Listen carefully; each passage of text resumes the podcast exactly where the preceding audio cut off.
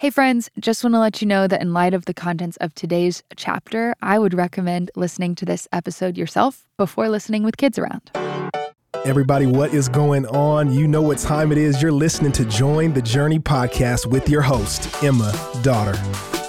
Thanks for joining. I am back in the podcast studio with our Women's Director of Regeneration, Miss Sierra Sanchez. Hello. Sierra, it is good to have you back. It's been a while. It has. And today we're jumping in with a heavy chapter Mm-hmm. Genesis 34.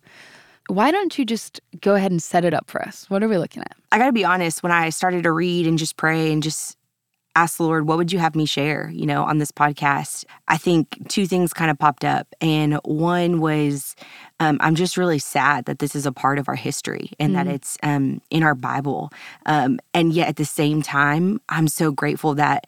Um, we don't have to shy away from the hard things in our history, um, that we can own them. We can talk about how they're hard and um, that they have hurt others, especially Dinah in, in this scenario. And yet we don't have to um, seek our own justice. We know that God um, is going to have the justice. Um, and we also know that um, even in the days where we feel like, man, I I know what justice is because you see Simeon and Levi uh, respond in a way that it was not justice, it was revenge. Um, and so, just to kind of break down what's happening here, is you see Dinah, who um, is one of Jacob's son, or daughters. And um, I think what I find interesting about Genesis 34 is just a little bit before you see Jacob being called Israel. Hmm. Um, and then in this entire chapter, the thing that you don't see is God Mm-hmm. or prayer or crying out to the Lord. And he's referred to as Jacob again, um, which if we, you know, look at his definition of his name, it's like deceit, you know, deceiver, Right. liar. Um, and that is exactly what you see in this chapter here, like deceit and lying. Um, and so I think some of the things that I have noticed um, in just reading the chapter 34 is you see Jacob, he's passive, he doesn't protect his daughter. Um, she's young and she's out, you know, has no protection Vulnerable. herself. Vulnerable, exactly. A vulnerable woman, um, which we see so many times. Um, and then you see Shechem, who is um, prideful and arrogant and thinks that he deserves everything and anything that he wants and sees. And so he um, takes Dinah and he rapes her. And that is just so so sad. And I want to be careful because there's some scripture in here that says almost, oh, you know, he seized her and and he laid with her and he humiliated her. But then a little bit further down it says then he spoke tenderly to her. Yeah, This that he loved her, that he, yeah. yeah, and it's like how twisted um, is that that he took her? He had no regard for her at all, and then all of a Used sudden, her. yeah. And so you see this, and it, it is it's really difficult and hard. Um, and then you see Jacob just become very passive. Um, he his response is, "Oh well, let me wait for my sons to come back in." Which is different when we get a little further down the road when his response to Joseph. Um, you can just see there's favoritism in the family, and what you see with Rachel and Leah as his wives, and um, so th- it's just a really hard moment. In Genesis 34, verse 5, and it says in the CSB version Jacob heard that Shechem had defiled his daughter Dinah, but since his sons were with his livestock in the field, he remained silent until they returned. Um, and I like that version better because that just shows like he didn't he didn't have an uproar. He had no compassion or sadness for his daughter who was now held captive. Um, she wasn't brought back to him. And so, I mean, I just relate so much to the story of like, hey, there's been brokenness like in my life, um, in my family, yet I can't even imagine um, just a dad just being like, my daughter was raped and I'm just going to remain silent. Like that is just so sad. And I know that that's a part of a lot of people's stories. Um, and I want to be careful here that there are probably people listening today that if this is a part of your story, like know that God cares. Whether your earthly father or your earthly family, however they responded, like you have a God in heaven who cares for you, um, male or female. Um, it's why we you know, at Regeneration, we we want to welcome people in and say, whatever your life is, whatever your story is, whatever your experiences are, like you Whatever you've done. whatever you have done and whatever has been done to Mm-hmm. you. We also have Courageous Hope and Mend, which are our sexual abuse recovery ministries. And so we know that this is so prevalent in men and in women who have experienced assault, rape, abuse. Um, and so we want to care for them. We want to be a church that can be a refuge um, and that we can point them to Jesus and knowing that they're going to find healing and hope in one person, and that is Jesus. So good, Sierra. And so, I, you know, as we kind of continue on down, you see her brothers, Dinah's brothers, Levi and Simeon. They're angry. They're Yes. outraged. You said earlier it's not justice, it was revenge. exactly. And I think that's important because justice is going to be from the Lord. Mm-hmm. And I also, Jacob's response that he's silent. You see all throughout scripture, people, when something bad happens or suffering happens or hardship happens, they cry out to the Lord. And he didn't. He didn't call on the Lord for help. He didn't ask the Lord what he should do. He didn't ask for wisdom. He just remained silent. And I'll be honest, I think, you know, especially being a high justice person, I'm like, yeah, that would make me mad. I would I would want justice to happen. I would want punishment to happen, and I would want tangible punishment. Um, and that's just like my sinful heart. Um, I think I know what is best, and and I'm assuming that Simeon and Levi thought the same. Like, no, they have to pay for what they have done, not only to our sister, but also they have laid with God's people. Um, they, they and that was what God called them to not do, to not intermarry, to not worship other idols, to not be in this place. They shouldn't have ever been in this place to begin with um, in, in Shechem. Which that's important because they're already walking in disobedience. Yes. Yeah. Okay, keep going.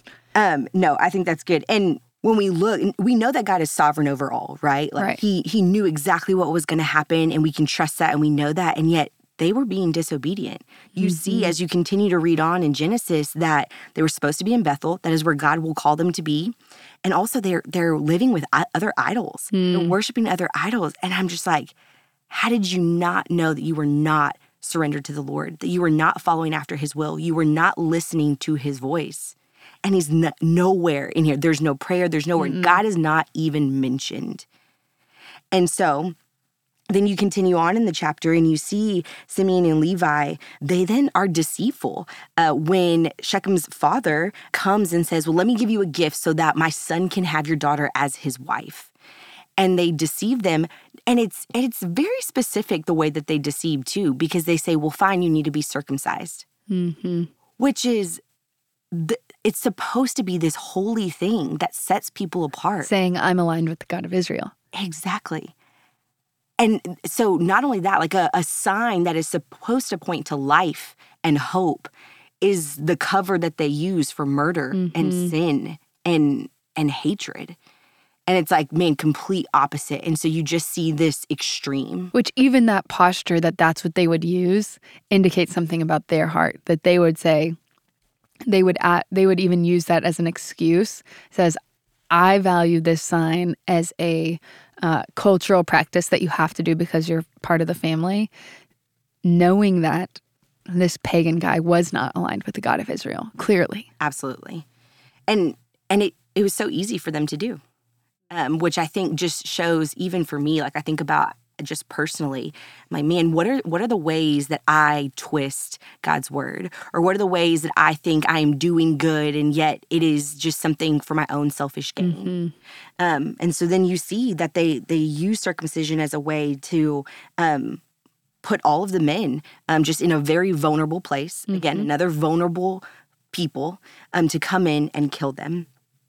And they kill them, they slaughter them, um, and they take all of their livestock and their kids, and the entire city is plundered. Like, that is a very, very intense word plundered.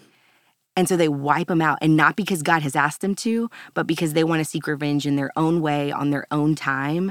And and then I think what's even more just shows more about who Jacob is, that his response afterwards, it's not, oh man, we have yeah. dishonored God. It's like you've ru- sons, you've ruined my reputation. Exactly. And what if they come after me? What if they come Yeah. after our household instead of saying, You've betrayed God? You know, you have had a massacre. You Mm-hmm. abused the rite of circumcision and and you breached the the contract that you even made. So now you're liars. Um, like none of that. Instead, it was, oh, there might be consequences to me not being as popular Yeah. or consequences We're going to be, they're going to fight back Yeah. and we're not going to be able to defend ourselves, which also evidences He doesn't trust that God's for him or with him. Exactly. And and it's I think verse 31 is interesting.